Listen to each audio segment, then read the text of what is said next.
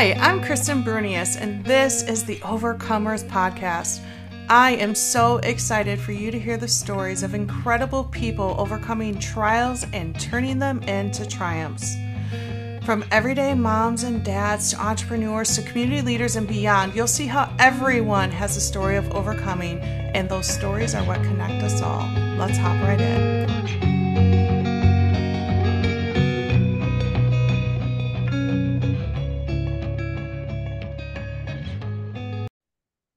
Hey, everybody, welcome to another episode of Overcomers Stories of Trials and Triumphs. I am so excited to have you here with our guest, Satinka. I'm super excited for you to hear this part of Satinka's story.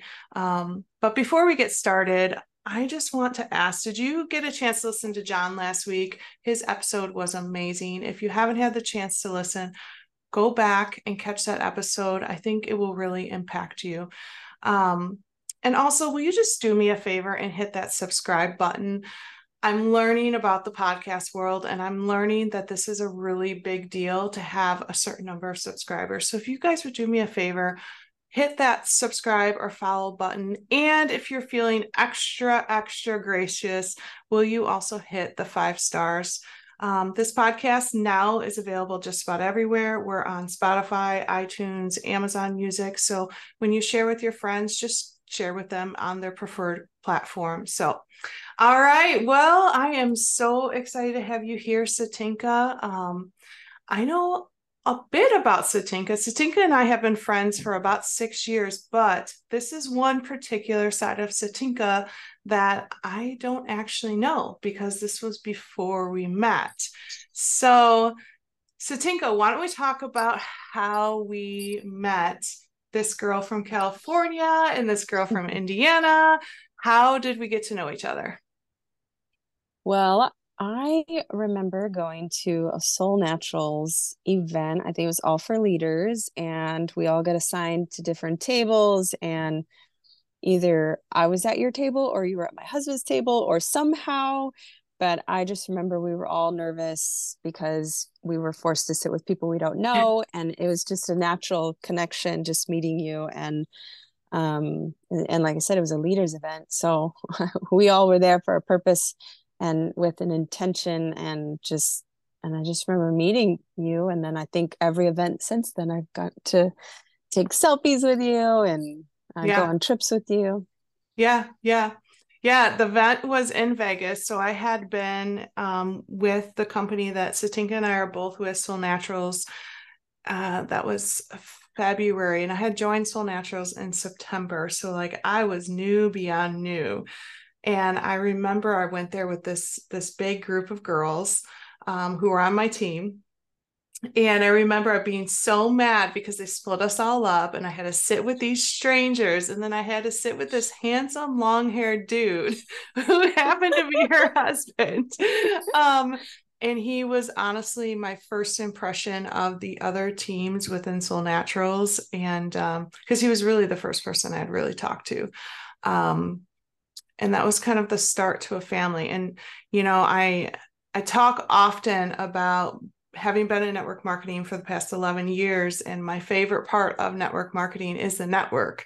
And Satinka is one of those people. We are not on the same team, we're not on the same downline, um, but we've worked together a significant amount over the last six years because really, guys, it doesn't matter. We're just both here to help people. And so, mm-hmm. and Satinka, as I think you guys will see as we start talking, has the biggest heart. Um, mm-hmm. So yeah, I love her, and my kids love her kids, and uh, it's it's been fun. It's been fun to to get to know her over the years. So, overcomers. Satinka yes. is an overcomer for sure. Amen. Amen. Amen. I think we all are, right? We all have mm-hmm. have stories of overcoming, but um, some of those those moments are are bigger than others. So, why don't we start from the beginning? Satinka, lives in California right now. We won't even talk about the weather there. Um, but where did it all start? Uh, well, I was born in Vermont, in Burlington, Vermont, but um, I like to share the part that my mom was in the military and I was conceived in Iceland. Now, that sounds fun and all, but my mom was not married. And uh, she knew that it would be super problematic if she had me. So, uh, unfortunately, this is what I've heard over the years is different stories, but this is the one she was pretty consistent with is basically uh, she couldn't get an abortion there in Iceland, so she went back to America oh, um, to go plan for one. And obviously, uh, God had other plans, but it was pretty complicated for her. She did return to the States also because her mother was on her deathbed.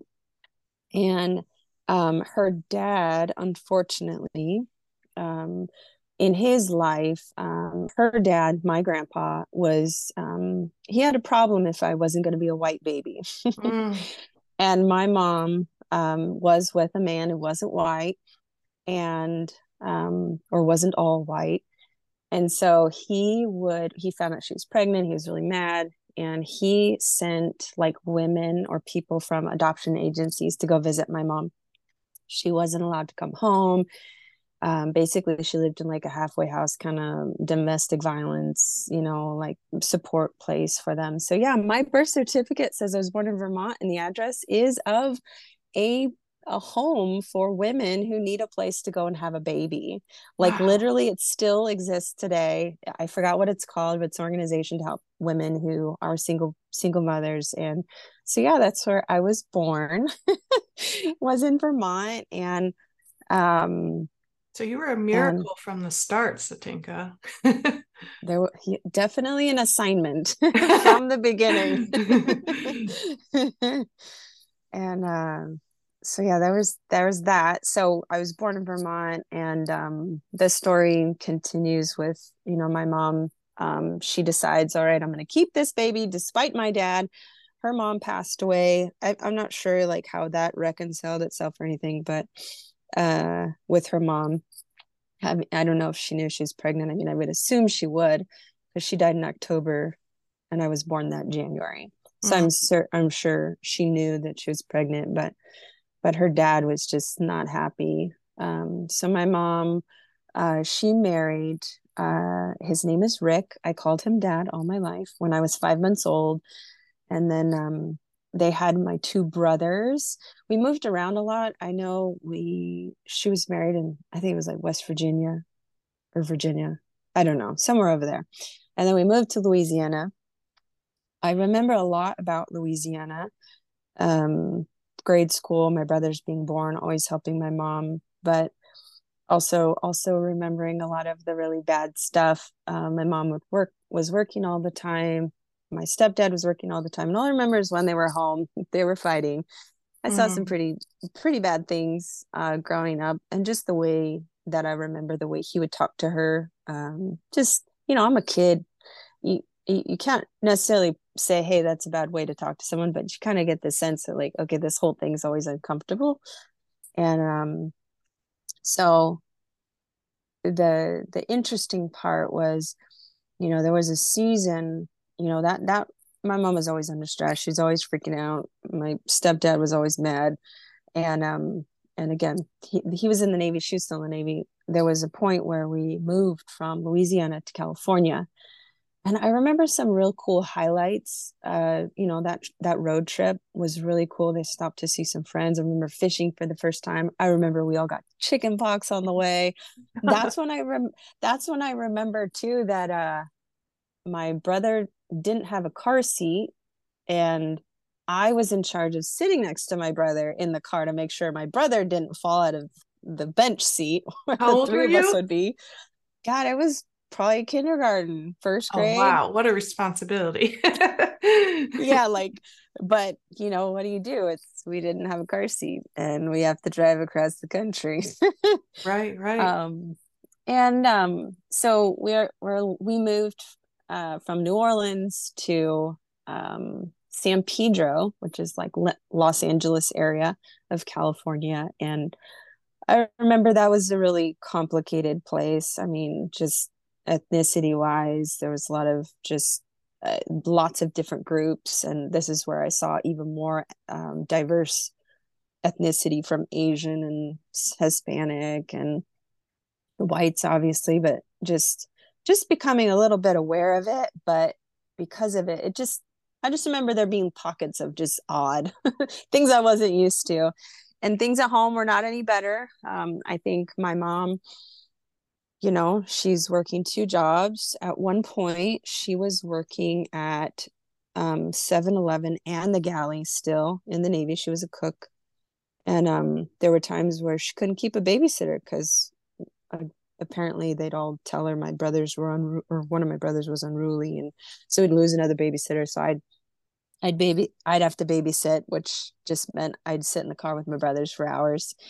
Um out in the car and um, and then we would go with her to 7-Eleven and literally uh, sometimes sleep in the back of a 7-Eleven, bring bring a pillow and hang out in the back of the 7-Eleven. So all these things is my perception, right? But for my mom, I just I just know that that was just just max max max for her you know working so much and when she'd work we'd get home I think she'd get home. It was like three in the morning. I remember driving and being all nervous because I'm like, why can't we see out the windows? Because the fog was so bad and she'd drive behind a semi. Anyway, so my mom, yeah, we uh being disciplined was always a big deal. Um just meaning that yeah, it was either somebody's slipper, somebody's belt, a broomstick, whatever crazy stuff my parents could get their hands on. Um so there were so in San Pedro, I remember one time she'd smacked me across the face and you know, getting a visit at school and my mom told me to wear a hat and like hide my face and all this stuff. And I remember I don't remember the gist of it, just someone showed up to the house to come visit us. And then later finding out that it was like someone kind of like a social worker, whatever. Nothing came of it. So then we moved from Los Angeles to more Southern California because my dad was stationed in San Diego at that point. So things just got more complicated. My stepdad got out of the Navy and he and um he opened up a bakery. My mom was I think she had left the Navy by then and she was working a bunch too still. And that bakery thing probably was like just the max for my parents because you know financially he had just bought a house. He quit you know basically quit his job to start a business all by himself to open this bakery. And that had some fun highlights. See i like to do that. I like to you know i can name all these bad things but i i really really really have all my life looked for the good things to hang on to because you know who really wants to be that miserable and um so a highlight during that time of my stepdad you know owning the bakery was there'd be times where he would take me to the bakery because they had this huge oven with these like huge huge shelves that would rotate um, and sometimes he'd drop his pans and he couldn't afford to buy new pans.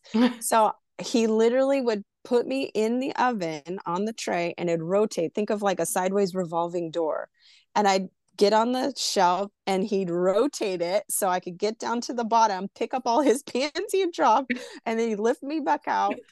And it was like, you know, and he made the most delicious bread. It was like the Filipinos called it pan de leche or something. It's basically like sweet milk bread or something, but oh, he made wow. pies. He made all these cool things. But he just didn't have the clientele. His bakery's starting to fail. And um, um, things were just really hard because yeah like i said i'm watching my brothers and there was one time my mom would come home and my brother had got in trouble with the babysitter. She got really mad. He got he got his butt whooped. But after that was when i knew okay something's really wrong. I remember being at school and uh you know you hear your name over the intercom and they said, don't get on the bus, come to the front office. Um, so I remember going to the front office and it, it felt like hours sitting in the front office. And uh and I remember someone to come pick me up. I'm like, who are you? Where's my mom? Why can't I go home? Why didn't I get to go on the bus? And uh, they're like, well, something happened with your brother and um, we have to take you somewhere tonight. I'm like, what are you talking about? You know, and I think I was was probably 11, 10 or 11. And my brothers were huge to me.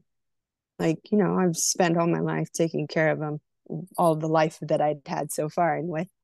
And uh so they they they they get me in the car with my little brother and he's probably like 2 maybe 2 or 3 I remember he's crying and I'm just trying to keep it together because I'm like, these people aren't being very clear. Like, what are you talking about? You know, like, why can't I go home? My, we need, I need my mom. Like, where's my mom? And they, you know, basically said, well, your brother has been hurt and we need to take you somewhere safe. I'm like, what are you talking about? I'm like, well, something happened. You know, I, I can't remember exactly. You know, I'm, I'm I'm just really freaking out at this point because now my little brother's crying. And again, I'm trying to keep it together. So that was super tough because um, the worst part is, you know, they were taking us to what they called an emergency shelter.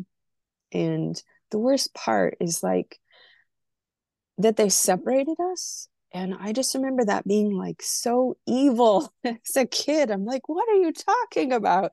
You can't take my brothers from me. What was their reasoning like, for separating you?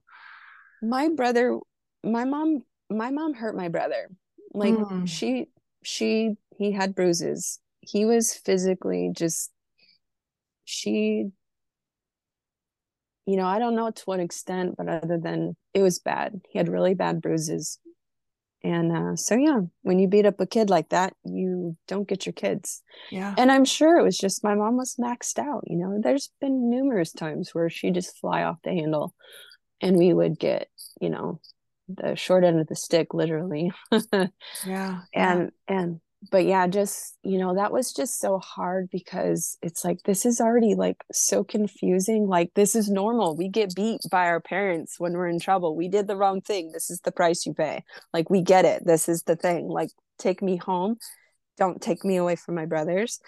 And so basically they had to split us up just because of the nature of what my brother had been through and then my other brother was too small and then I was a girl. So it's like you can't put the girls with the boys and just just how the system worked at the time. So where'd you go? And so they had us all local. And uh I remember like we lived in Murrieta at the time, sitting in Southern California. Um, she they sent us all different and then there's this time that passed and because i was the oldest and my stepdad was being deployed or something. Maybe he didn't have the bakery yet. But I remember they said, "Well, your dad's your stepdad's always gone. We need you to be at home with your mom because we just she's not doing very well, and you're old enough. You could be home with your mom." Um, and I remember being with my mom, and my brothers were in foster care for a little bit of time, and then they sent us all to my grandparents' house, which were a- actually my stepdad's grandparents. And this is where the story turns for good because, you know, my life with my parents so young was really hard, you know, because they were just working all the time. They're trying to pay bills, they're fighting all the time. It's hard to have a relationship with your kids. And the grandparents lived in Michigan. Oh, Michigan. So Yes. and so that, and I remember them always coming to visit. So we knew who they were. We were looking forward to it because I just remember anytime they came, it was good visits and we really enjoyed them. And uh, so we went to Michigan and and I think that was just such a cool time because that's when I was just aware of so many cool things about just being in a home that isn't stressed out you know watching my grandma there was something funny i remember thinking back on because i was real uh, sensitive to certain texture things but i never had language for it. And you know my parents weren't necessarily super tidy but i remember every night she'd do all the dishes she'd wipe down all the tables and then she'd always wipe down every jar before she put it in the fridge. And i was like oh that's how you solve that problem and just like it sounds so silly but when you're so stressed out as a child and you deal with all these things you know that you don't like them but you're just surviving so then now i'm removed from this and i'm with her and i just watch how she does things and i'm like oh that was easy just do this oh, that's how you fold your shirt so I can find things. Oh, that's how you make your bed. So it's nice to get in at the end of the day. You know, just all these things that you probably don't appreciate as a child. But when you're stressed out, you need something you can control. Right. right. And uh, and another really special thing I remember about listening to her is like we'd meet her friends, they'd take us to places. And um and just listening to her and she would introduce me like this is my granddaughter it was like it was so cool to feel like this woman this mother she's proud that i belong to her and it was just like again it sounds super crazy right to think wow i'm introduced as someone important and um i'm just you, you mattered and she showed you you know a, yeah. an example of right life with structure when you came from right. such an unstructured environment. Right. And so it's like I just have these fun, tiny little takeaways of just these things were foundational where I wasn't really excelling in school, you know, in Long Beach and all that. And and then you know when you help a child and give them these foundational things it was like it just changed my life and really made a huge difference like you know and she just like feeling like she believed in me i was important to her and my grandpa too he was you know he was just just as awesome i mean he's pretty stoic and he was always just like this is how you garden you know and he's like with a shovel and he's like this is where you get the earthworms and you know dig up a bunch of earthworms this is how you fish and you know he's just a man's man it was awesome. Um and uh so that was that was you know super hard but super cool because god definitely like all I could think is like one of those lift you out of the miry clay, like mm-hmm. literally to just have a chance, like given the opportunity to improve. And not that much was expected. It was just i had the opportunity to to be in a good place. And so that was a really awesome season. We were there for almost a year you know and even going to school there that was a lot of fun because again i wasn't stressed at home. I was able to focus. I remember enjoying reading a book which mm. you know like i never did that because i was couldn't read very well and had a hard time. But again everything related to being stressed out as a child and un- uncomfortable because well, how are, you know. how are you supposed to learn how to read when you're taking care of your siblings and you know trying to just stay out of trouble and to you know not get caught in the middle of an argument and what i'm thinking to myself is i'm almost like envisioning little satinka like bouncing from place to place you know you've mentioned virginia vermont louisiana California, now Southern California, up to Michigan. I mean, before you were even, you know, in double digits, you had lived in how many states?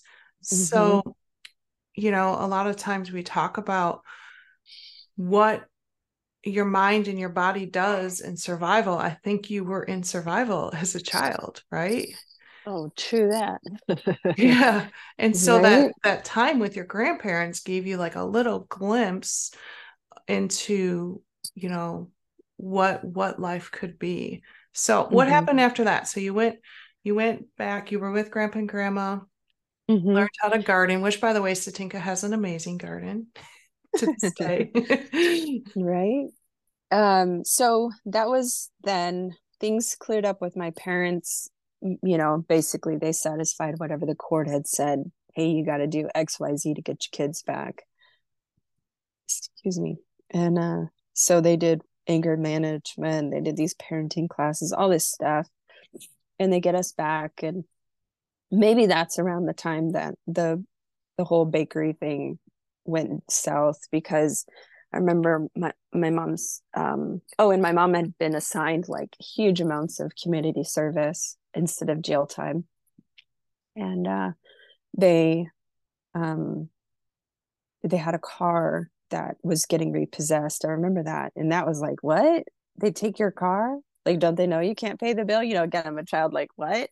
Like, well, how's my mom supposed to get to Perris from Murrieta? I mean, that's like 30 miles away. So literally, my mom would ride a bike all the way to Perris from Murrieta.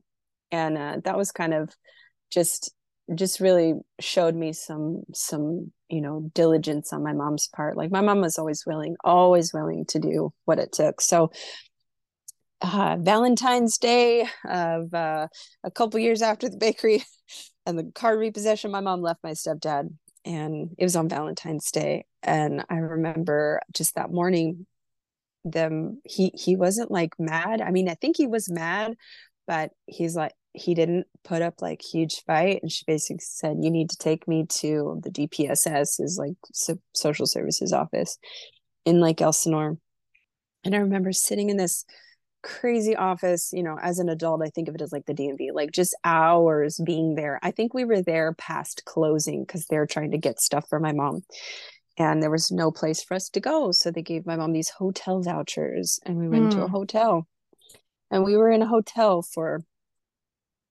probably a couple months before my mom had all of her food stamps and her welfare check and all this stuff.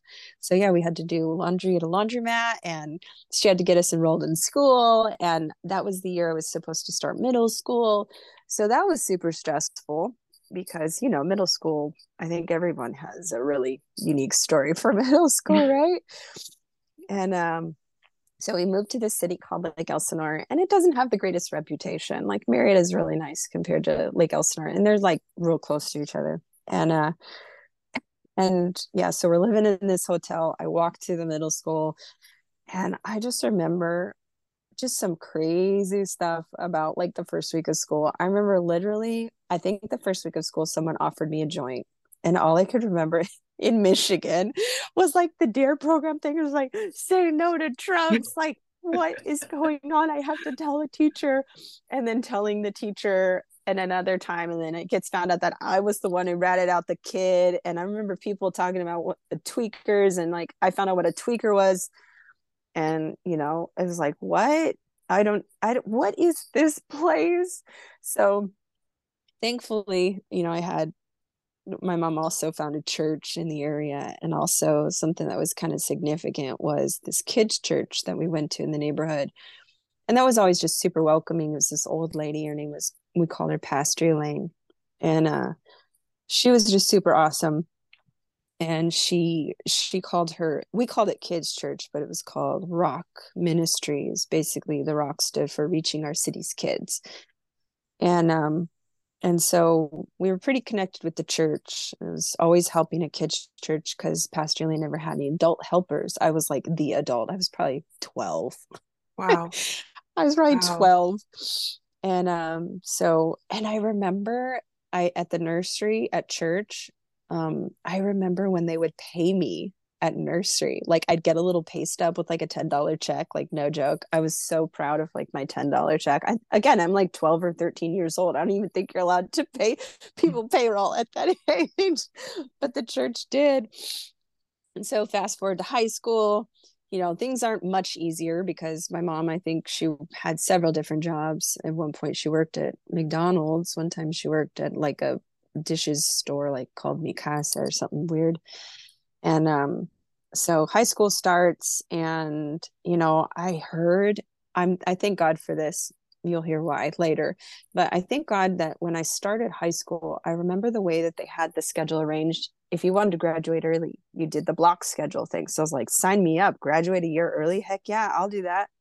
So i do all the things. I go to school. I was i was better a lot better in school again after grandma. I was like seriously just world changer there.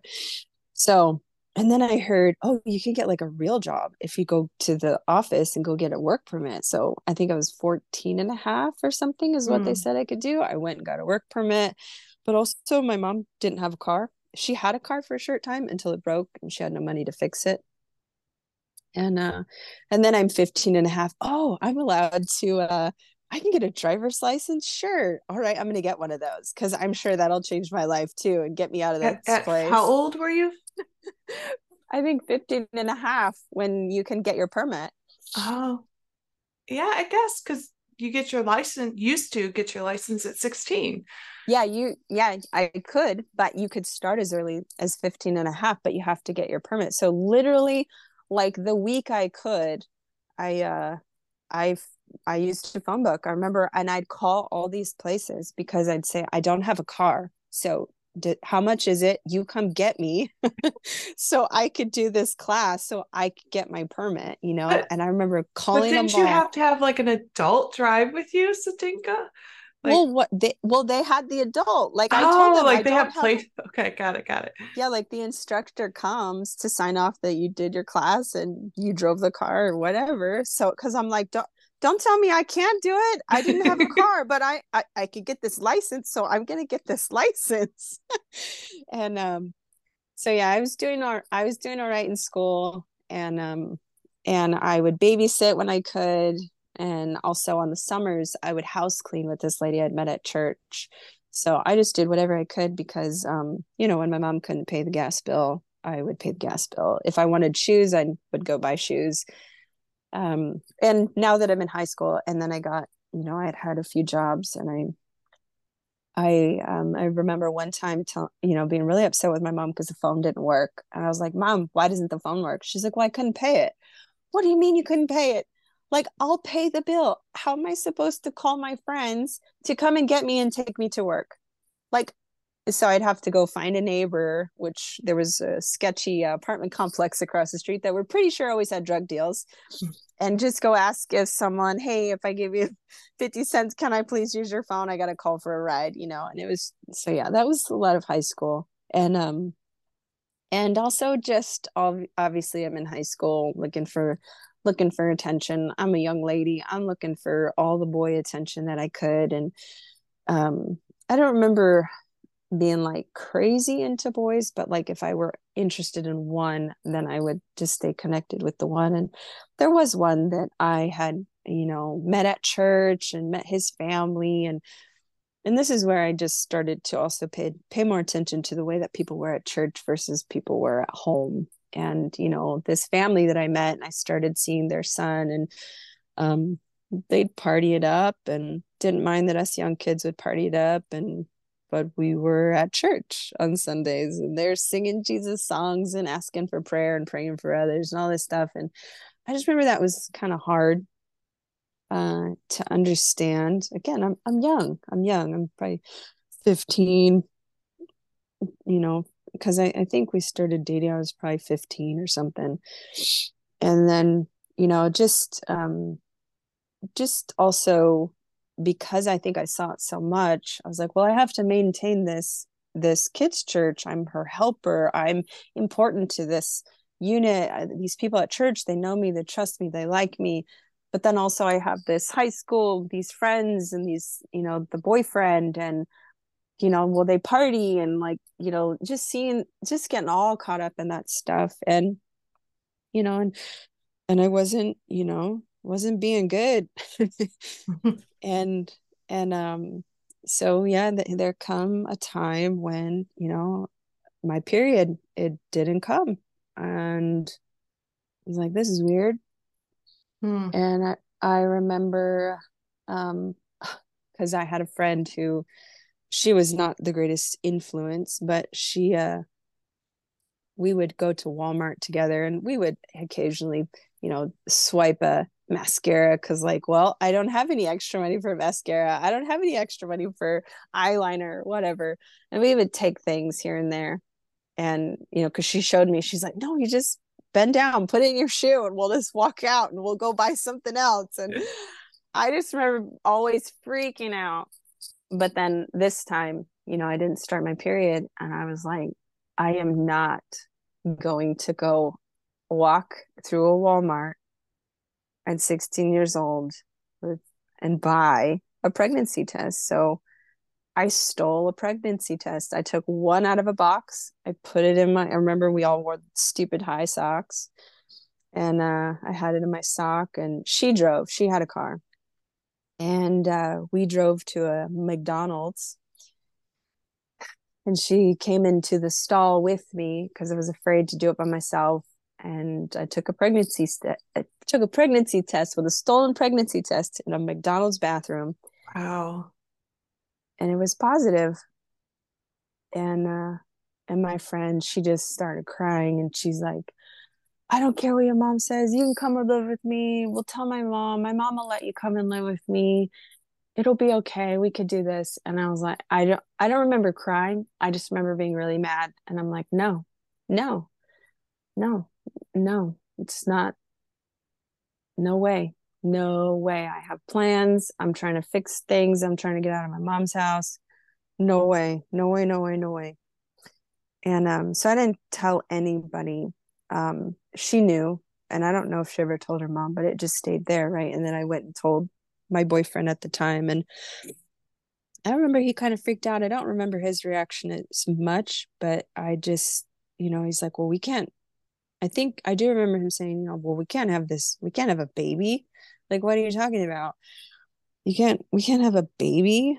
And um, he was also almost three years older than me, maybe two and a half years older than me. So I was 16, you know, so that's uh, probably problematic there too. and so I, I told him, I said, all right, well, if we're going to get an abortion, you have to go with me. I'm not going to go alone. You, you can't, I, you can't make me do this by myself. And he said, all right. And, um, so the next thing was I had another friend. And see a lot of us get in these situations we know what friend to talk to for what right? Right. Especially when especially when you're a teenager. So i called a friend who she was the party friend at least one of them. And i told her what a situation i was in and i said i i need to do something about this and she said it's all right we'll figure it out she goes and gets a phone book and like we'll start calling places and so I remember starting to call these places and just asking a bazillion questions. You know, the, I would always ask, like, is this something I have to tell a parent? Like, do I have to have someone, an adult with me? And they're like, no, you can come, do it by yourself, whatever. So I'd make, I made the first appointment and, and I told the older sister, like, hey, I'll pay you gas money. Can you take me to this appointment? Uh, me and the boyfriend. And she said, yes, I'll take you. And, uh, and so i we the first appointment comes around we have it i have it all set up you know i had the whole thing i had saved all this money because you got to pay for it so i'd saved the money i um, had the time slotted out he knew when it was and the morning of i couldn't find him he wouldn't answer the phone. He wasn't at home. He wasn't at his friend's home. So i missed my appointment. We set it up again a second time. Same exact thing happens again. And it just never had a good story. It's like oh i had to go to work. Oh my uncle. Oh i had to i had to you know do this other thing. And then um so second one i missed the second appointment. Third appointment i call and they tell me they tell me well now you're further along and you have to stay for a certain amount of time for observation and i'm like crap what so now I have to figure out how to set up this overnight with my girlfriend, you know, so that uh, I have something to tell my my mom, who has no idea any of this is going on. So now I have to figure out how to to set it up. Okay, you know, we're gonna I'm gonna stay the night at your house, blah blah blah. And now this is the third appointment, and this is where I remember, just like, I think she was already drunk to my friend. She was already drinking.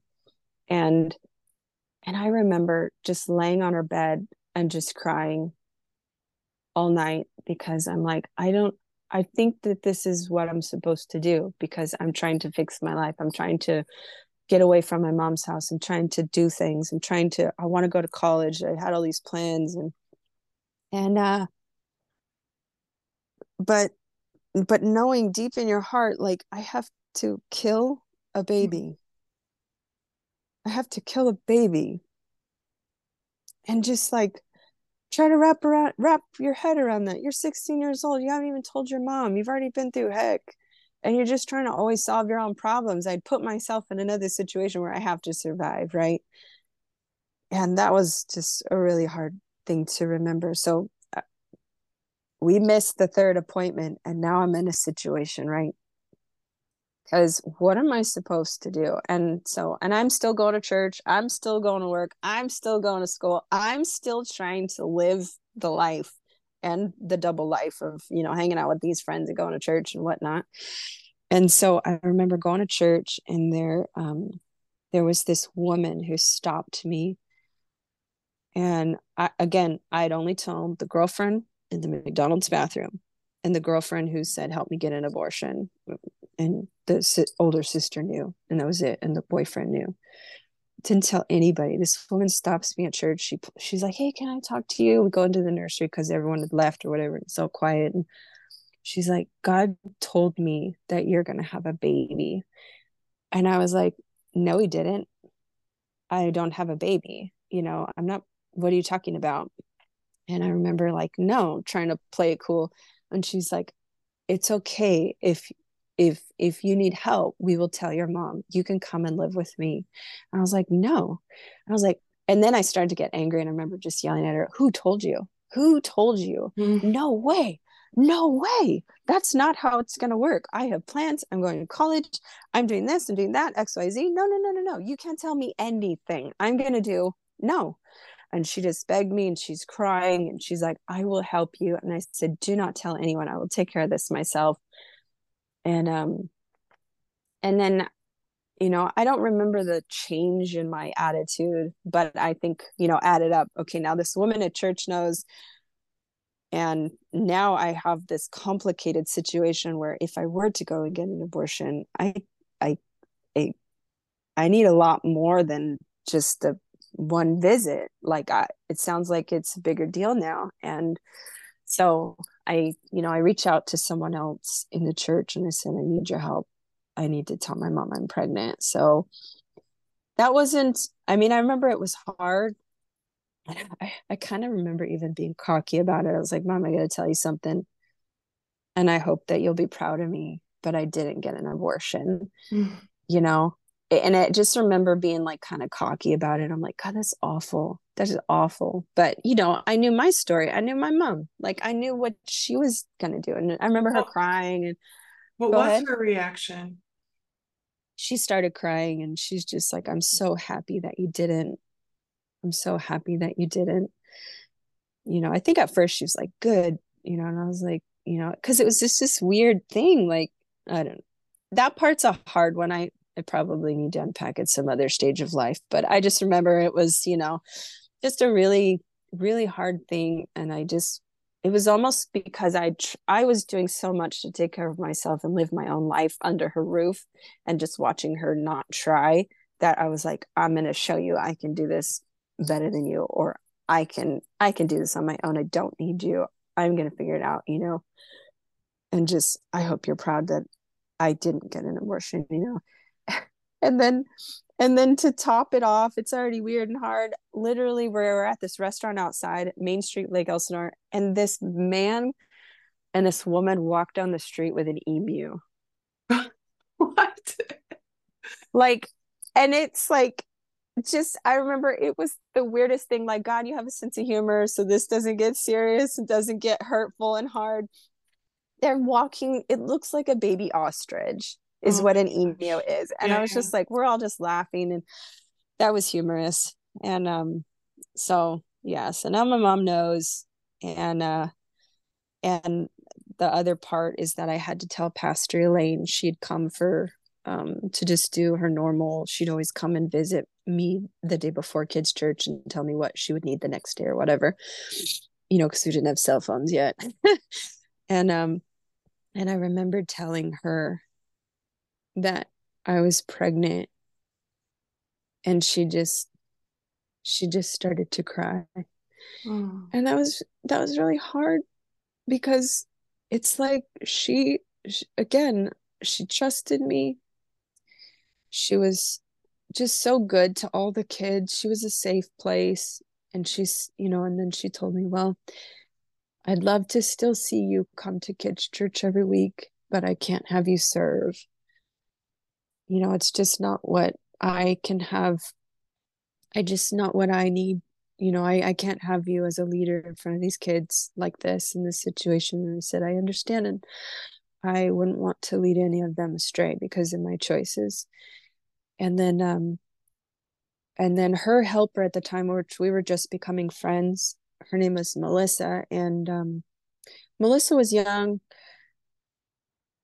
younger than her you know I, I at the time didn't know how much older than me she was but i remember she's always fun and she was now the adult that would actually come and help pastor elaine and she came like immediately after i'd told pastor elaine she came to my house and she was crying too and she just told me how how disappointed she was.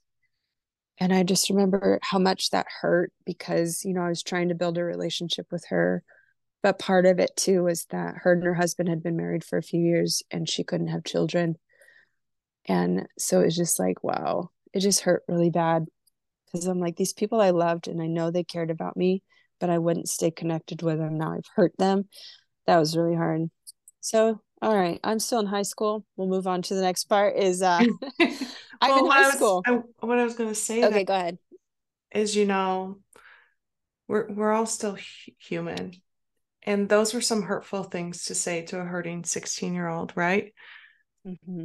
and sometimes the church does hurt us and sometimes those in the church do say things that hurt but you know the church itself the people in the church were sinners you know Amen. and we and we and we make mistakes and man if you guys could see us on video and see my face when satinka said that like oh, like i'm just imagining myself at 16 you know being told I'm a disappointment when I'm pregnant and I've gone through all of this.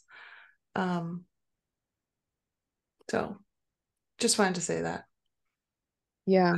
So what happened? Yeah. Next? yeah. So, you know, to, to Melissa telling me she's disappointed, like I, that it hurt, but it was a big hurt. I think just because of the relationship we had, we're starting to have and, but you'll see how that you know nicely unfolds too mm. is um, god god doesn't waste any of it so i'm in high school and i'm on track to do the whole graduating early thing but it was becoming like a problem obviously because okay now i've had to tell my pe teacher that i'm pregnant and and just stuff like that and i'm just really growing really uncomfortable because my body's changing and i'm growing a baby and I'm this tiny little 16 year old girl. So I had to talk to my counselor and just say, hey, what can I do? I'm on track to graduate, XYZ, whatever. But I can I is there some other alternative because I can't be here? You know, I can't I can't do this. I can't take this. So I had to I literally had to write an essay. I had to write an essay asking and giving my reasons why I needed to leave the, my current high school to go on to what they called like a home program or whatever where i would meet with someone and get what i needed for the week and yeah that was interesting and i still actually have that essay um, because it's just kind of a crazy thing. I have an essay telling them why i can't be at school. And um, so I, I still stayed on track. I graduated um, in june in june and my baby was due to be born in august and um so also I got a job, the lady, Melissa, she got me a job in an office, like making more money than I was at the pizza place. Oh yeah, because I was working two jobs at the time while I was pregnant. I was 16, two jobs, and um someone gave me a car, like their uncle died. And they're like, Do you need a car? And I was like, praise wow. God. I mean, the thing was a boat. and It was a little scary to drive. And the ceiling was like coming down, and the guy must have weighed like 600 pounds because the seat was so worn. I'm like, oh my gosh, I need to sit on a pillow while I drove it. But thank you, Jesus, for the car. And uh, so, yeah, I have two jobs. I was working at Little Caesars in the evening, and in the morning, I worked at this office job that Melissa got me, which paid me quite a quite a bit more money than the pizza place. So that was awesome. And um, and then fast forward to okay, then I I turned 17 um, in January. He was so I was 17 in January. I graduated at 17 in June. He's due to be born in August, you know, and I'm still 17. And um, so at this office job, you know, it, that's a funny story. Just I needed to go get a tire or something. So I'm at the tire place at like seven in the morning. And I remember I'm like, do I have to poop? Like, what the heck is going on? Like, I'm so uncomfortable. So I do the tire thing, I go to work, and it just this feeling kept coming kind of consistently. So I called this woman who she was sort of like an extra spiritual mom, and her name was Jody, just little angel. I love this woman.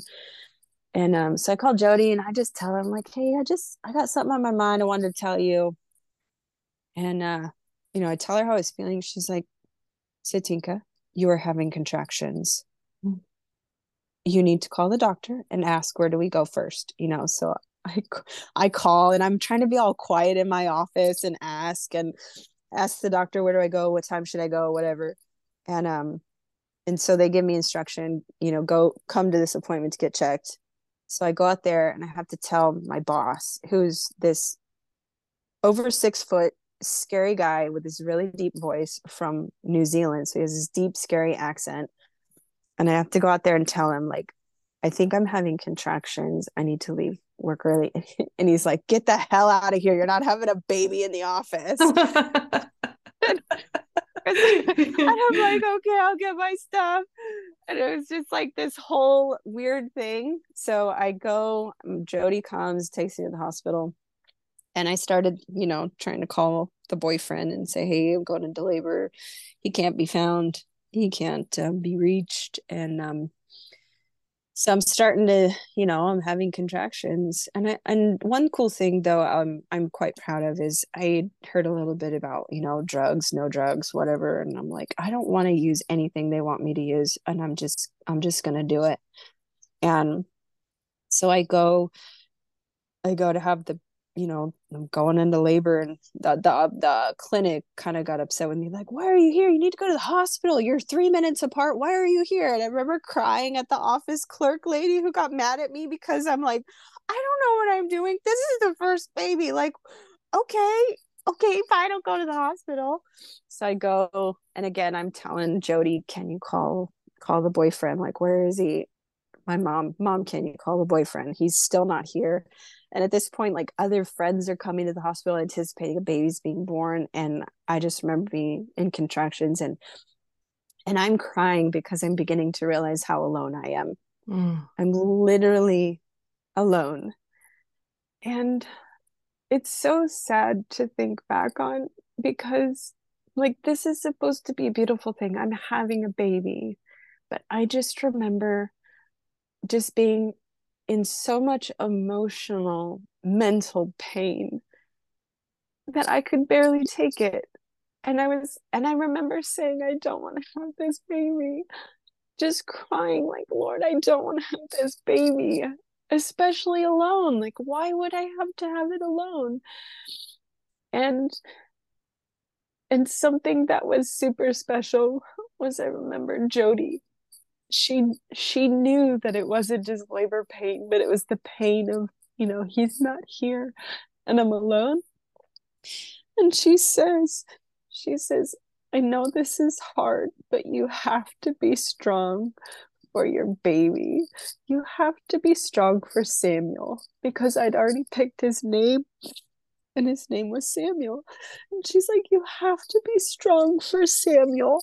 And i know that you're alone in this but we're here for you. And it was just like seriously god sent her to say the perfect thing. I just remember it was like soothing to my spirit. Just like if i have anything left i can do it for the baby. I could do it for my son that the lord so graciously said all right you you kind of did some things out of order but i'm going to bless you with this child and you know just so you know i i have him and another another just super funny thing is i remember the nurse she's like you have to stop crying when I was having contractions. She's like, You have to push. And I'm like, It hurts. I remember yelling at her Well, she's like, Stop crying and start pushing. And I'm like, It hurts. And I just like yell back at her because I'm like, It's not the kind of hurt you you don't even care, you crazy old lady. and so it's just again i always just look for something something cool to hang on to i mean that's not necessarily cool but it's kind of funny but you know like god just showed up you know i had him it was no problem one of his sisters that i the boyfriend sisters had showed up and that was pretty special and she made me feel just she knew she was she was really really upset with her brother and but she stayed connected with me and just made me feel special Good. and um Good. something that worked itself out in the background was you know i was living with my mom and that lady melissa she knew about my situation. She knew my home life. She knew that i was working two jobs and pregnant you know like she and all she could think about is what is she going to do when she has this baby? So she had talked to my mom about hey we want to help your daughter. We want to give her a chance. And and my mom was resistant in the beginning because you know she's on welfare. She gets a welfare check for me it's like why do i want to let her leave my house? And now there's going to be another baby another mouth in the house. I'll get more money. And uh, she had a change of heart and just before samuel was born and she told melissa that i could go home with her after the hospital. So literally just like like literally again just being lifted up out of like this miry mud puddle of like what a mess and being just lifted out and just like being set in a safe place. And you know and yeah melissa and her husband they said you can come and be here with the baby and they set out all these guidelines and you know and they just they really brought even more structure to my life that i I just I couldn't have imagined or even uh, or asked for a better situation because who knows what it would have been. I probably would have went right back to work. I just yeah, figured out what to do. Yeah. What what would you have done? You know, what I, choice do you have at that point? I have no idea. And I don't like to think about the what ifs. I just like to acknowledge and say, look at how cool that turned out. Because yeah, I yeah. didn't I I didn't miss an opportunity to say, all right, Lord, you know, I got kind of sat down like, well, now what are you gonna do? You know, like I gotta pick a, I gotta pick a path and pick one that's gonna just change my my trajectory. And um, so it was just a wonderful experience in that, like, I had the opportunity. You know, Kurt Melissa didn't pay for everything. They just said you could have a year's free of rent but you got to pay for everything that's for the baby and you know so i did that and and i started cleaning houses and i just did whatever i could to keep him with me for a short time. And then that job that i had he let me come back. Oh wow. And and that just turned into a wonderful just you know growing experience because then he you know i learned so much from him and the company and you know just you know, and Kurt Melissa, they helped me buy my first like car and and it just it just so many cool things came out of it. And then the cool thing to think back on Kurt and Melissa, the couple, is that she was 26 at the time. No. Like she was only what, nine years older than you. Yeah. What 26 year old lady says to her husband, they can't have kids let's take in this pregnant teenager mm-hmm. or this teenager who just had a baby. Because they wanted to see you know they believed that i had a chance. They believed in me. They put value on me. They they they just just just like my grandma just i was given the opportunity to just have my life change. And it was just a beautiful season. And i think God just for, you know, I tell the kids all the time, like, never miss an opportunity. If God gives you something good, like, don't miss out. Especially after making a mistake. It's like, I think God just is so faithful that way. He can provide a way out if we yeah. just look for it. He is so good that way. Yeah. So good. Yeah. And I, and I, I just, I, I keep imagining, you know, 16 year old in the hospital you don't even know where you're going afterwards and this yeah. this family that just took you in with open arms just just amazing just amazing. So, truly. Fast forward, you said kids. Now I know the answer to this question, but a lot has happened between then and now. So, June mm-hmm. Samuel, you got the job back um, cleaning houses. You fast forward a few years, this handsome man enters your life. You want to tell a little bit about that? Yeah. Um, I met Andrew, my husband, um, when Samuel was only 18 months old. Mm. Samuel was only 18 months old. And um, I mean, I'd met a lot of guys because, you know, now I'm 18, 19 years old. And it's like, yeah, lots of lots of guys want to talk and it's like i don't want to talk to any of you i i have a child i have a job and I just want to be at church or at work or with my son. And um and Andrew was just always super respectful of that that I wanted to just be friends and he watched me kind of you know these guys would follow me to church and Andrew where Andrew played the bass at church so he'd see every time I'd bring him bring a young man to church he'd always see them. And he'd always you know just like wonder could that be me? Could that be me? You know when i'd hear the stories later. And um we were we were really good friends for four years. And i just started to recognize and family members too would prod it along. They're like you know he loves you right? And i'm like yeah right. And they're like no he really loves you. And um so we got to know each other and basically that just went from you know we had established a really good friendship for four years and one time we went to a Padres game and and it was a joke because the family's like, "You got to stop leading him on." I'm like, "What are you talking about? I'm going to bring Samuel to this game. It's not a date." They're like, "No, like stop leading him on. He loves you."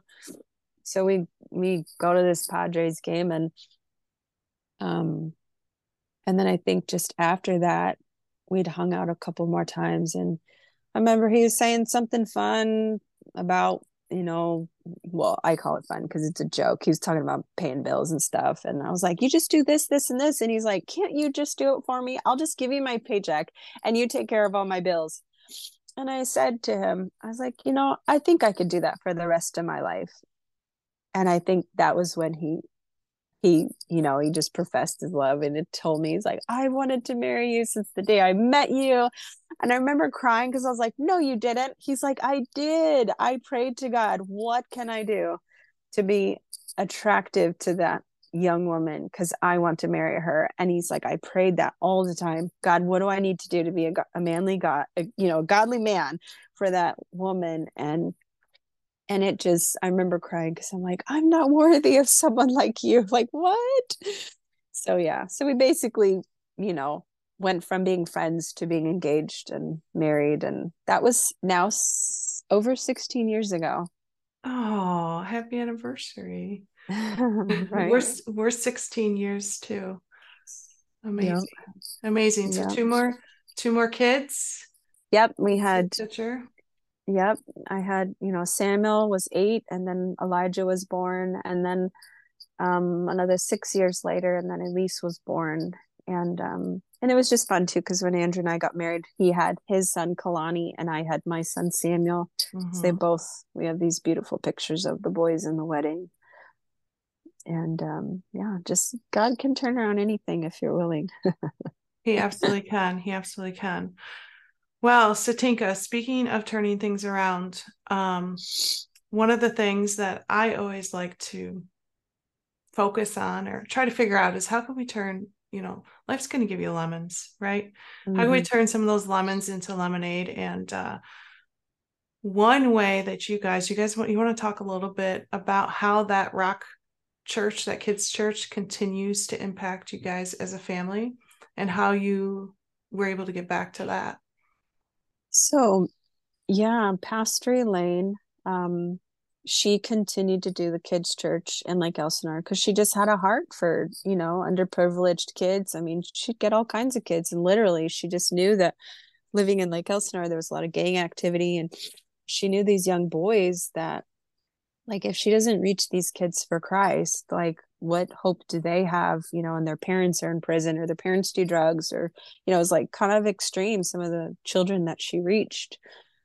And um so but then at one point god called her to africa and she did the same thing in africa. She started kids churches or started with boys on the streets boys that were you know they would um, steal bread because they needed food to eat they'd steal for that or or they would only work enough to go buy glue and sniff glue and she told them you know she'd go and she'd tell them about jesus and tell them like no you could how about go to the shop owner and i'll teach you how to talk to the shop owners. I'll teach you how to go help the shop owner. We'll sweep his floor and he'll pay you and then you can eat.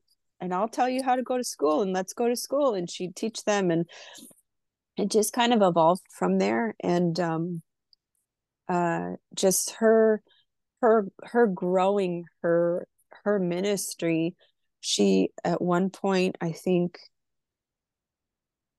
i think i mean she had crazy stories of kids she had rescued where you know a lot of them were their parents had died or in one situation the baby was left by a dumpster and the city locals called pastor elaine or took the baby to pastor elaine and said what can you do? And she's like i'll take him. She named him samuel.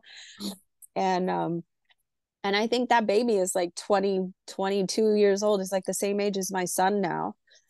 And um so anyway um so she had a, had um homes for the children. She started to hire people to come in and be the parents of the homes and so anyway um and she was really old when she went to go do that and um she actually did just pass away this year. Mm. she was in her 80s mid 80s still serving but um at the time of her death um there's about 97 children that all call her mom wow. on her property. Uh, it's it's uh, mostly self-sustaining rock ministries and um, the the her children have since um, helped to partner with it because you know after her death and before her death when she just grew too weak to do a lot of things. And um, they they're a full school. Like they they board and house children when needed and um, connect them with families and just like a huge support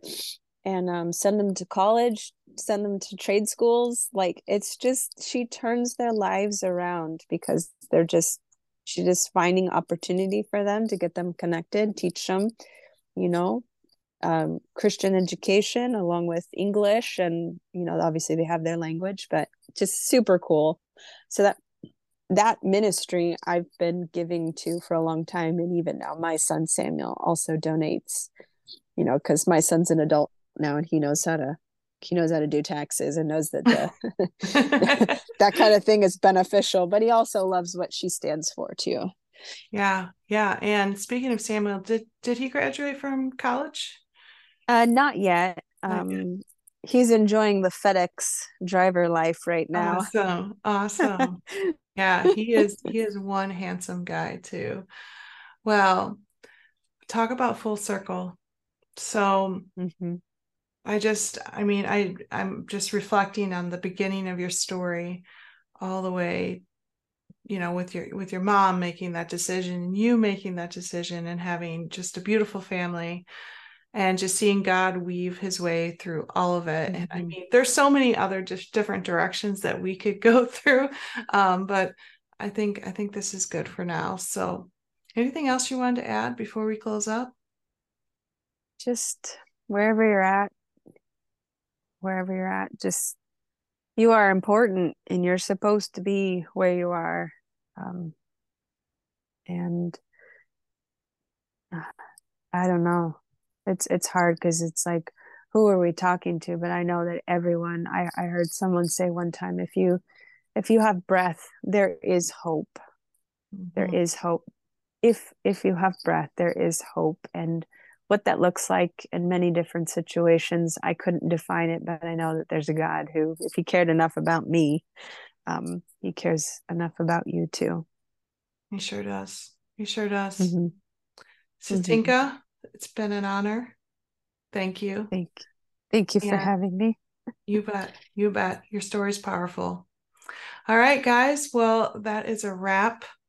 Um, I hope you were as blessed as I was through Satinka's story. Super excited. Next week, we have a very, very special guest coming on. Um, I think some of you guys will recognize her.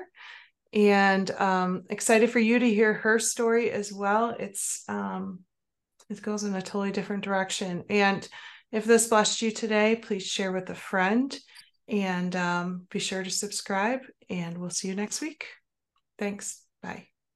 Well, that's a wrap. I hope you were inspired and moved today. Since this podcast is self sponsored, I just want to take a minute and tell you about something that helps me to be an overcomer every single day. It's my favorite product from Sollé Naturals called Cinnamate. Cinnamate is an herbal blend of just five ingredients that gives me all the energy that I need without the crash or shakes, balances my blood sugar, and gives me the clarity to get all the things I need to get done, like this podcast. And of course, it's great for building up my immune system and digestive health as well. Do me a favor, go check it out at sollenaturals.com backslash Kristen and use my code Kristen to get $10 off your first order. That's soul as in S O L L E. Seriously, thanks for listening. It does mean a lot. If you enjoyed this episode, please be sure to subscribe and send to a friend who you think would be blessed by it. And I'll see you next week.